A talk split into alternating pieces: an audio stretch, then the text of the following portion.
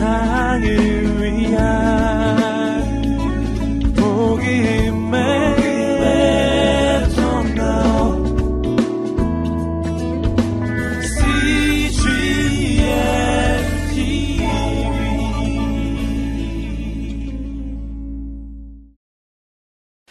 하나님의 관심은 어, 잃어버린 영혼에게 있습니다. 죄로 말미암아 멸망할 수밖에 없는 영혼들을 위해서 하나님 이 땅 가운데 독생자 예수 그리스도를 보내주셨고 또 예수님의 십자가를 통해서 구원의 길을 열어 어, 주셨습니다. 십자가는 우리를 향한 하나님의 사랑일 뿐만 아니라 십자가는 사망과 죽음, 심판의 건세를 깨뜨리시는 생명과 영생과 그리고 구원을 허락하신 하나님의 은혜의 초청이라고 말할 수 있습니다. 어, 예수님은 어, 잃어버린 영혼을 찾으시는 하나님의 마음을 비유를 통해서 우리들에게 설명해 주셨습니다. 누가 보면 15장에 보면 어, 잃어버린 동전을 찾는 한 여인의 비유와 또 집을 나간 아들을 기다리는 아버지의 마음을 보여주는 탕자의 비유를 통해서 잃어버린 영혼들을 향해서 하나님을 떠나간 영혼들을 찾으시는 하나님의 마음을 우리들에게 보여주고 계십니다. 누가 보면 16장에서는 불의한 청지기의 비유를 통해서 우리가 우리의 미래를 준비해야 된다는 사실을 보여주지만 그러나 돈을 좋아했던 바리세파 사람들이 예수님의 말씀을 비웃고 있을 때 예수님은 오늘 본문인 부자와 나사로의 비유를 통해서 다시 한번 우리들이 가지고 있는 연약함과 또 부족함에 대해서 그리고 이 세상 재물을 가지고 죽음을 준비하지 못한 어떤 어리석은 부자의 이야기를 우리에게 들려주고 있습니다. 먼저 우리는 부자와 거지 나사로를 살펴본 후에 죽음이 우리에게 주는 교훈들에 대해서 세 가지로 여러분과 함께 나누기를 원합니다. 먼저 어떤 부자와 거지 나사로의 이야기를 보겠습니다. 우리 19절에서 21절의 말씀인데요. 같이 한번 읽어보도록 하겠습니다. 함께 읽겠습니다. 시작. 어떤 부자가 있었는데 항상 자색 옷과 고운 베옷을 입고 날마다 즐기며 사치스럽게 살았다. 그 집 대문 앞에는 나사로라는 거지가 상처투성이 몸으로 있었다. 그는 부자의 상에서 떨어지는 부스러기로 배를 채우려고 했다. 그런데 심지어는 개들마저 와서 그 상처를 핥았다. 예수님이 비유로 이야기하면서 어떤 부자가 살았다고 얘기합니다. 어, 근데 이 부자는 자색 옷과 고운 베옷을 입고 또 날마다 즐기며 사치스럽게 살았다라고 얘기합니다. 이 자색옷과 고운 베옷은 귀족이나 왕들이 입는 아주 호사스러운 그러한 옷이죠. 굉장히 값비싼 옷입니다. 그런데 어, 이 부자는 그 옷을 항상 입었다는 거예요. 그러니까 입는 옷들마다 굉장히 명품과 또 아주 값비싼 옷이고, 어, 그리고 또 날마다 즐기며 사치스럽게 살았다고 얘기합니다. 마치 왕처럼 마치 귀족처럼 그렇게 치장을 할 뿐만 아니라 잔치를 베풀고 연회를 열어서 자기가 가지고 있는 부유한 재물로 어, 자기의 즐거움을 위해서 살아가고 있는 모습을 보여주고 있습니다. 그리고 또 우리가 교독해서 읽었던 본문의 뒤편 쪽에도 보면 어, 이 부자에게는 다섯 형제가 있었는데 그 다섯 형제도 어, 이런 생활을 할 만큼 아주 부유한 예, 그러한 집안이고 또 그러한 생활을 했던 것을 알게 됩니다. 어, 그런데 이 부자 집 대문 앞에는 예, 나사로라는 거지가 상처투성이의 몸으로 지내고 있었습니다. 이 거지는 부자의 상에서 떨어지는 부스러기로 배를 예, 채우려고 했다고 얘기하고 있습니다. 나중에 본문을 보게 되면 이 부자는 이 거지 나사로의 존재에 대해서 알고 있었습니다. 그리고 그가 얼마나 가난하고 또 그가 얼마나 아프고 그리고 그가 자기 집 대문 앞에서 자기의 떨어지는 부스러기로 배를 채우려고 하는 그 비참한 상황에 대해서 부자는 알고 있었습니다. 거지 나사로의 존재는 알고 있었지만 그러나 도와주지는 않으면서 도리어 그는 값비싼 옷으로 늘 항상 그런 옷으로 치장을 하고 또 날마다 매일 즐기며 사치스럽게 살아가는데 그의 재물과 그의 시간과 그가 누리고 있는, 가지고 있는 것들을 누리고 있었던 사람이었습니다.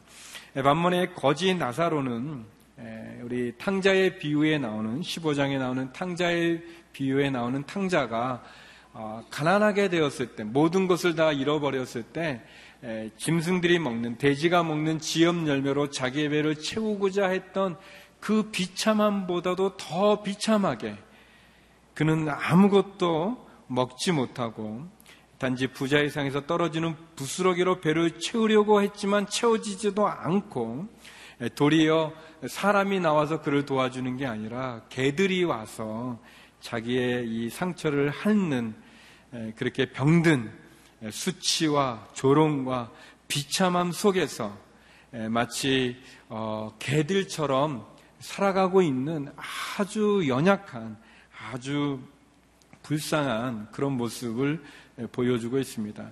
이 어떤 부자와 거짓 나사로는 이렇게 대비되어지는 생활을 하고 있습니다. 부자는 자신의 재물로 거짓 나사로를 도와주지 않았습니다. 자비를 베풀 기회가 있지만 가난한 사람을 돕기 위해서 멀리 갈 필요도 없을 만큼 가까이에 있지만 그러나 도와주지 않는 어떤 부자의 모습.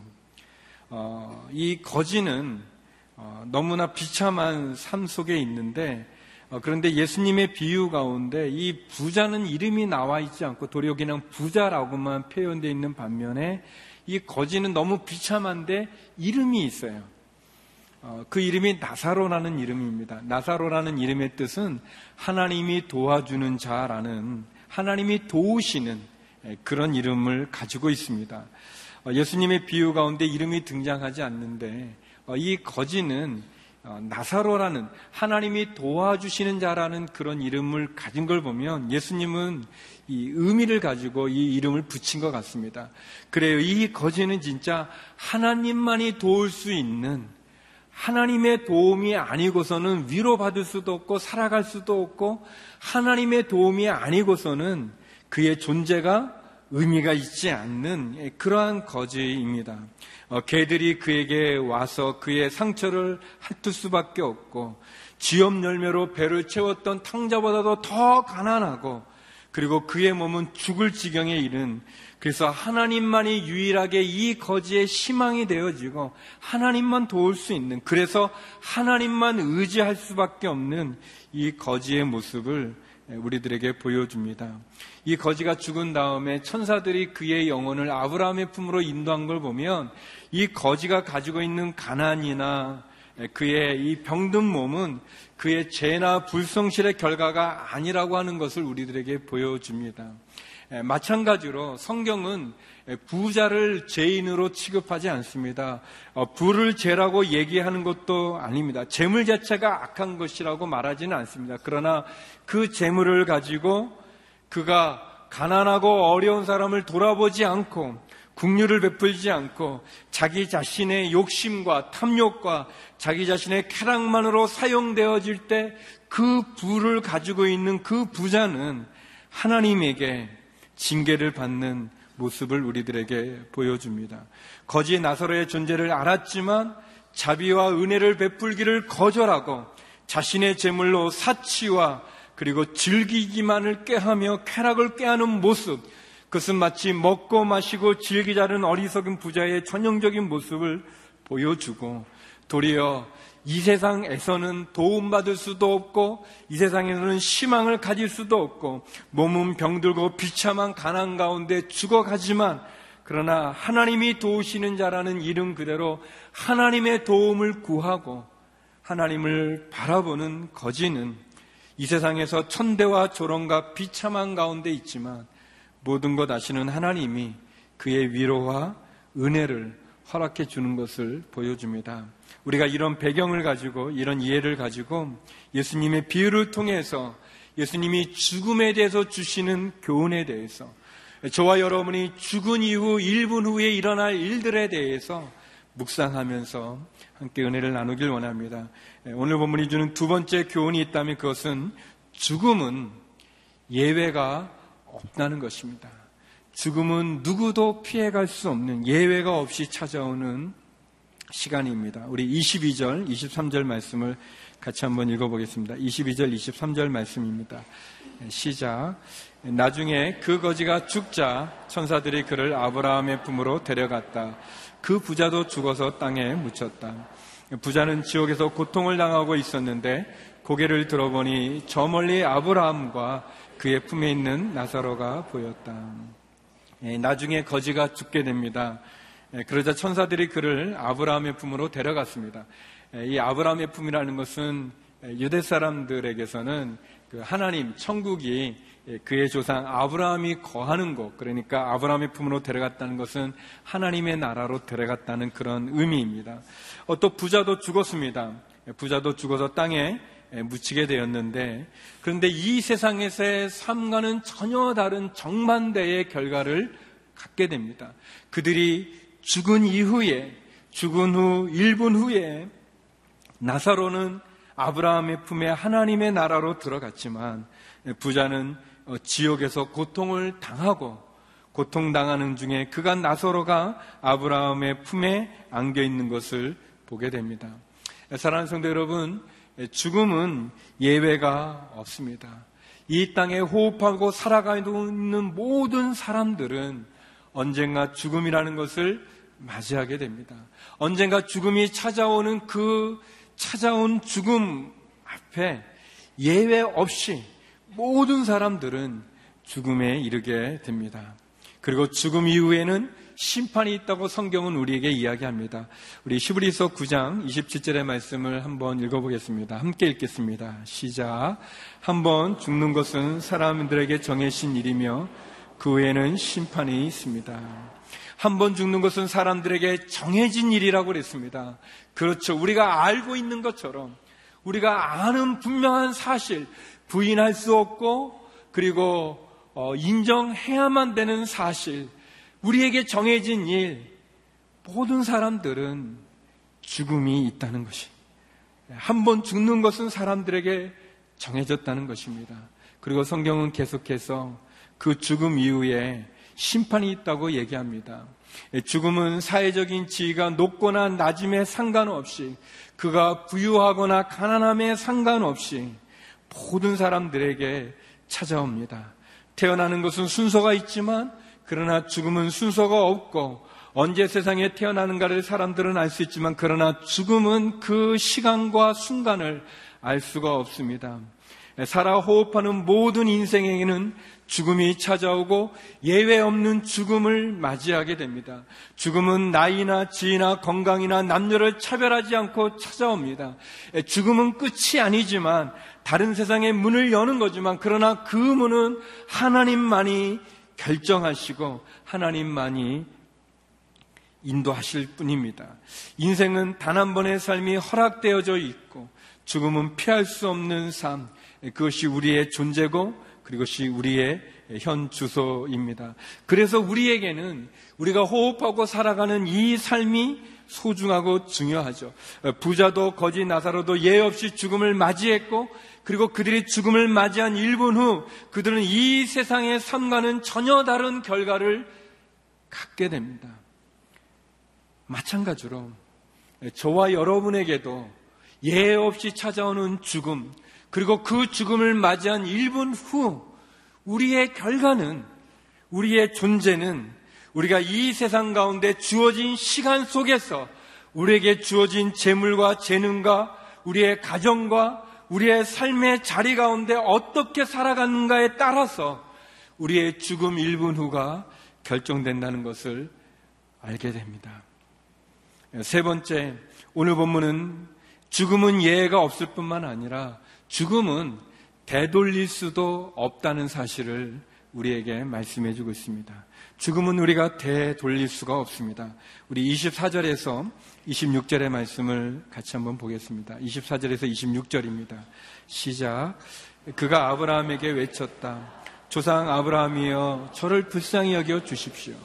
나사로를 보내 그 손가락 끝에 물 한 방울 찍어서 제 혀를 시원하게 해 주십시오. 제가 지금 이 불 속에서 고통을 당하고 있습니다. 예, 그러자 아브라함이 대답했다. 얘야, 내가 살아있을 때를 기억해 보아라. 내가 온갖 좋은 것을 다 받는 동안 나사로는 온갖 나쁜 것만 다 겪었다. 그러나 지금은 그가 여기서 위로를 받고 너는 고통을 받는다. 이뿐 아니라 너희와 우리 사이에는 커다란 틈이 있어. 여기서 너희 쪽으로 건너가고 싶어도 갈 수가 없고 거기서도 우리 쪽으로 건너올 수가 없다. 예, 지옥 가운데 고통 받고 있는 부자는 아브라함을 향해서 자비를 예, 구합니다. 예, 이 부자가 이런 얘기를 하죠. 나사로를 좀 보내주십시오. 저를 불쌍히 여겨서 나사로를 보내서 그 손가락 끝에 물 한 방울 찍어서 제 혀를 시원하게 해주십시오. 제가 지금 이 불 속에서 고통당하고 있습니다. 라고 얘기합니다. 어, 이 부자는 이 자기가 지금 이 지옥 가운데 불 가운데 고통받고 있는 자기의 신분을 잘 이해하지 못하고 있는 거예요.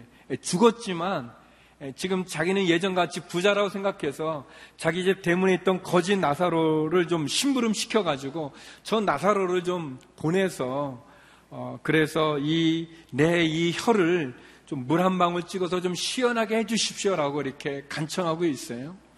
이 부자는 자기가 지금 왜 지옥에서 이 불 가운데 고통받고 있는지 또 이 혀가 이게 아주 뜨거워서 괴로운 걸 보면 아마 이 부자는 이 세상에 사는 동안에 그는 그의 입술로 많은 사람들에게 악한 말을 했던 것 같고 또 하나님 앞에 그 혀로 범죄했던 것 같아요. 그 혀의 그 뜨거움을 좀 어, 이렇게 시원하게 해달라고 얘기하고 있어요.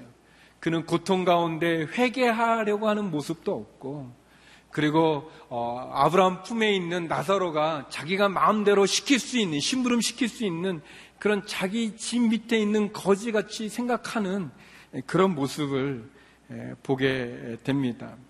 그런데 아브라함이 얘기하죠. 그렇게 할 수 없다고 얘기합니다. 그렇게 도와줄 수도 없다고 얘기합니다. 그리고 어, 나사로가 큰 틈이 있어서 어, 그 지옥 가운데 갈 수도 없고 또 지옥에 있는 그 부자가 아브라함 품으로 올 수도 없다고 얘기합니다.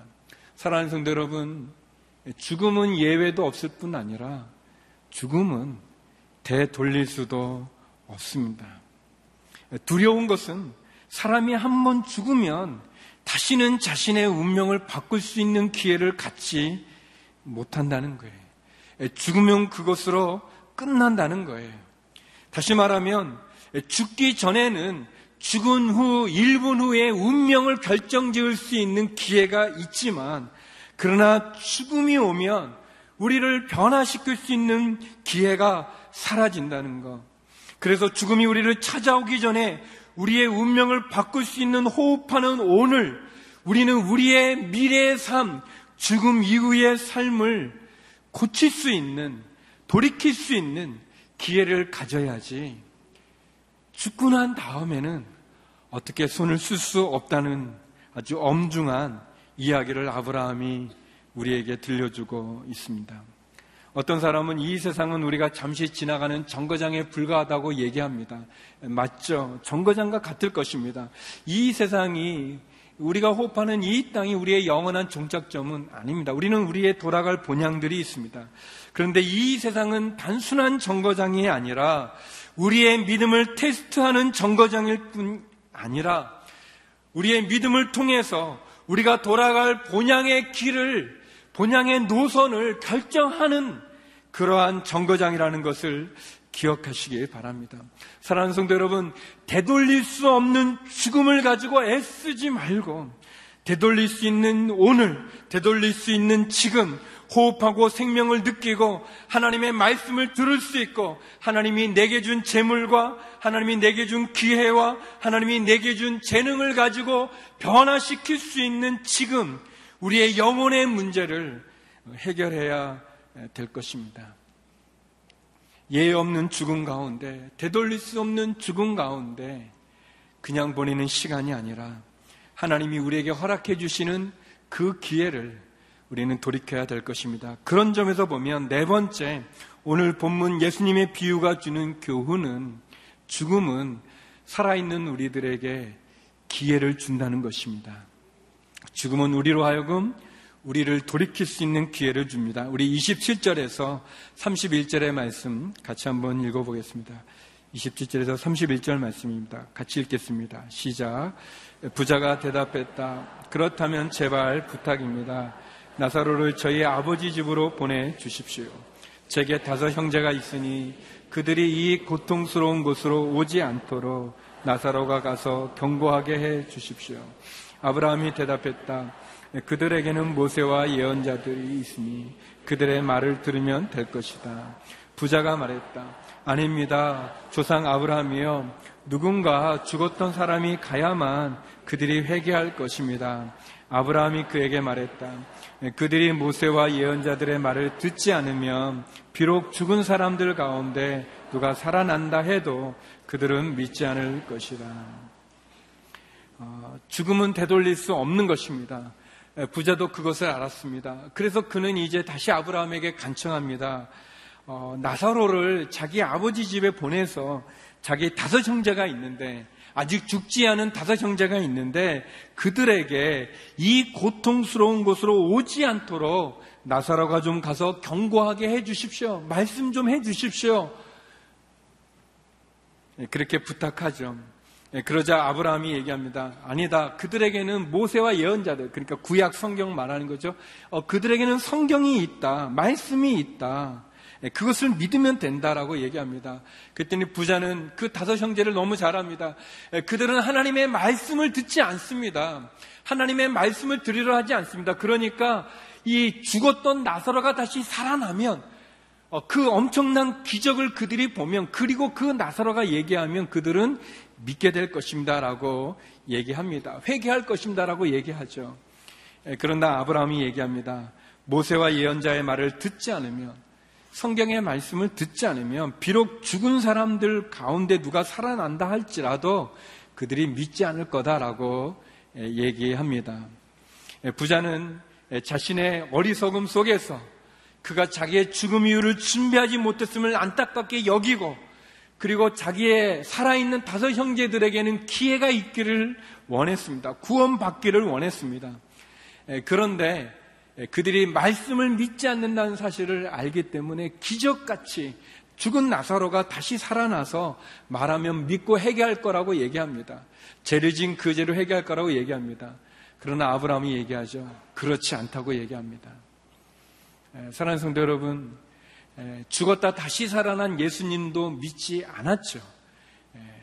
또 어, 예수님 시대 때 예수님이 죽었다 다시 살아나게 한 이름은 같은데 다른 사람, 예수님의 친구였고 마르다와 마리아의 오빠였던 나사로, 그 나사로가 죽었다 살아났습니다. 사흘 동안이나 무덤에 있어서 그 시신이 썩는 냄새가 낚는 그런데도 불구하고 사람들 그 죽은 나사로를 살리신 예수님을 믿지 않았을 뿐만 아니라 그 나사로를 도리어 죽이려 했습니다.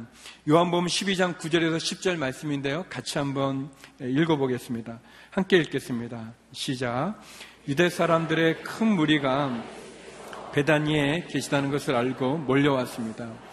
이는 예수뿐 아니라 예수께서 죽은 사람 가운데서 살리신 나사로도 보기 위함이었습니다. 대제사장들은 나사로도 죽이려고 모의했습니다. 예, 죽었다 살아나서 예수님이 구세주임을 증명하는 그 나사로를 대제사장들은 죽이려고 했습니다. 예, 이 세상은 표적을 구하고 기적을 구하죠. 그러나 표적과 기적이 없어서가 아니라 지식이 부족해서가 아니라 말씀 성경이 없어서가 아니라 그들이 믿지 않는 완악한 마음으로 복음을 거부하고 말씀을 거부하고 악을 행하는 것입니다. 증거가 없어서 안 믿는 게 아니라 기적이 없어서 안 믿는 게 아니라 성경이 없어서 안 믿는 게 아니라 믿음이 없어서 안 믿는 게 아니라 그들이 돌처럼 완악한 마음으로 하나님의 말씀을 듣지 않으려 하고 하나님의 말씀을 거부하고 그리고 믿음을 소유하지 않는 거죠. 신앙은 이해되어서 믿는 게 아니라 믿음으로 이해되어지는 것입니다. 분명 죽음은 살아있는 사람들에게 기회를 줍니다. 죽음은 삶의 종점이기도 하지만 때로는 죽음이 삶을 새로 시작하게 만들기도 합니다. 어쩌면 이, 이 어떤 부자의 이 살아있는 다섯 형제가 바로 저와 여러분일 수 있지 않겠습니까? 네, 얼마 전 제가 조선일보에서 읽은 그 서울 백병원에 계시는 우정민 교수님이 쓴 글을 읽고 어, 굉장히 은혜를 받고 또 많은 걸 생각했습니다. 어, 교수님 이런 글을 쓰셨습니다. 암에 걸렸다가 잘 회복되어 건강하게 살고 있는 암 생존자가 벌써 100만 명을 넘어섰는데 암 판정을 받고 나면 누가 시키지 않아도 생활 습관이 180도 달라진다. 좋아하던 술, 담배를 단번에 끊고 유기농 음식을 찾고 소식을 실천한다. 작곡으로 만든 주먹밥을 들고 다니기도 하고 체중도 착착 줄인다. 평소에는 생각도 하지 못했던 변화다. 이처럼 죽음의 공포는 삶을 아주 건강한 방향으로 바꿔놓기도 한다. 2009년 1월 미국 뉴욕 라가디아 공항에서 이륙했던 비행기가 새 두 마리 때문에 허드슨 강으로 추락했다. 탑승객들은 눈앞에 닥쳐오는 강물을 속수무책으로 바라보며 죽음의 공포에 떨었다. 다행히 탑승객은 모두 무사히 구조되었는데 앞자리에 타고 있던 릭 엘리아스라는 사업가는 이후 완전히 새로운 삶을 살게 되었다. 그는 죽음의 가능성 앞에서 몇 가지 일이 너무나 후회스러웠다. 그는 아메리칸 드림을 찾아온 이민자였다. 성공하기 위해 가정은 뒤로 미루고 앞만 보고 살았다. 포도주 수줍이, 포도주 수집이 취미였는데 주말에 친구가 놀러 왔을 때 공들인 컬렉션이 흐트러질까봐 좋은 와인을 따지 못하고 창고에 모셔두기만 했다. 그 모든 순간이 후회스러웠다. 그는 결심했다. 내가 다시 살기만 한다면 더 이상 옳고 그름을 따지느라 행복을 포기하지 않고 나의 소중한 사람들을 돌아보겠다고. 죽음의 공포가 가져온 변화다. 누구라도 죽음의 공포가 달갑지는 않을 것이다. 하지만 죽음은 소중한 사람과 맺은 관계를 돌아보고 제대로 챙기도록 도와주기도 한다. 때로는 죽음이 삶을 바꿔놓는다. 그게 오늘이다. 사랑하는 성도 여러분, 죽음은 우리들에게 분명한 누구도 예외가 없고 누구도 그것을 돌이킬 수는 없지만 그러나 분명히 죽음은 우리에게 기회일 것입니다. 살아있는 우리에게 기회를 줄 것입니다. 어떤 부자와 거지 나사로의 비유는 결코 이 땅 가운데 살아가는 우리들에게 예외가 없는 죽음을 그리고 되돌릴 수 없는 죽음을 우리에게 말해주면서 마치 어떤 부자가 간청하는 다섯 형제와 같이 우리에게 주어진 우리를 향해 말씀하시고 경고하시고 우리를 인도해 주시고 우리가 회개하고 말씀 가운데 죽음 이후 영생을 준비하는 삶을 살아가야 된다는 것을 가르쳐 주는 기회가 될 것입니다. 정작 중요한 것을 우리가 미루고 살아가고 있는 것은 아닌지 내게 주어진 재물과 지식과 능력을 가난하고 어려운 자들과 함께 나누지 못하고 내가 사랑하는 사람들과 나누지 못하고 그래서 죽음 이후를 준비하지 못하고 살아가고 있는 기회를 놓치고 있는 우리의 어리석음을 다시 한번 깨우쳐 주시는 하나님의 음성이 아닌지 그래서 하나님이 내게 주시는 은혜와 기회를 통해서 의미 있는 삶을, 후회 없는 삶을, 감사와 부족함 없는 삶을 살아가야 된다는 사실을 보여주는 것은 아닌지. 그래서 우리에게 잃어버린 영혼을 향하여 독생자 예수 그리스도를 보내주신 십자가가 그 무엇보다도 소중하고 그 십자가를 통해서 내가 나의 죽음을 준비해야 된다는 사실을 깨우쳐 주는 것은 아닌지 모르겠습니다. 사랑하는 성도 여러분, 하나님께서 오늘 우리에게 생명을 허락해 주셨다면 아직 우리에게 찾아오지 않는 죽음을 준비하는 저와 여러분이 되는 한 주가 되기를 주의 이름으로 축원합니다. 주님이 우리에게 주신 그 기회를 놓치지 않는 한 주의 삶이 우리의 삶이 그래서 하나님 앞에 나아갈 수 있는 삶이 우리의 죽은 1분 후가 하나님 품에 안기는 축복의 삶이 되기를 주의 이름으로 축원합니다. 기도하시겠습니다. 예, 거룩하신 아버지 하나님, 예, 다시 한번 주님이 주시는 기회를 통하여서 주님 앞에 나가는 온전한 믿음의 삶으로 우리를 돌아볼 수 있는 은혜를 허락하여 주시옵소서 예수님 이름으로 기도드립니다. 아멘.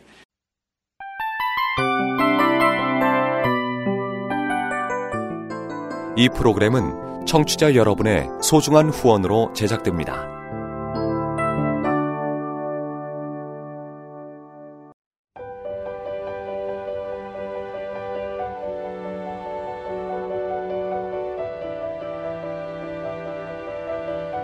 세상에는 수많은 교회들이 있지만 더 깊이 있는 말씀 강해를 찾기 위해 크기로만 교회를 선정하지 않습니다.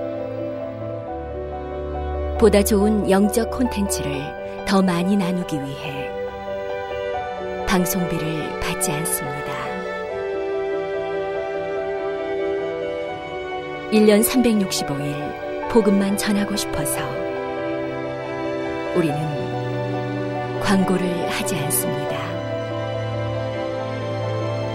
온누리의 복음을 땅끝까지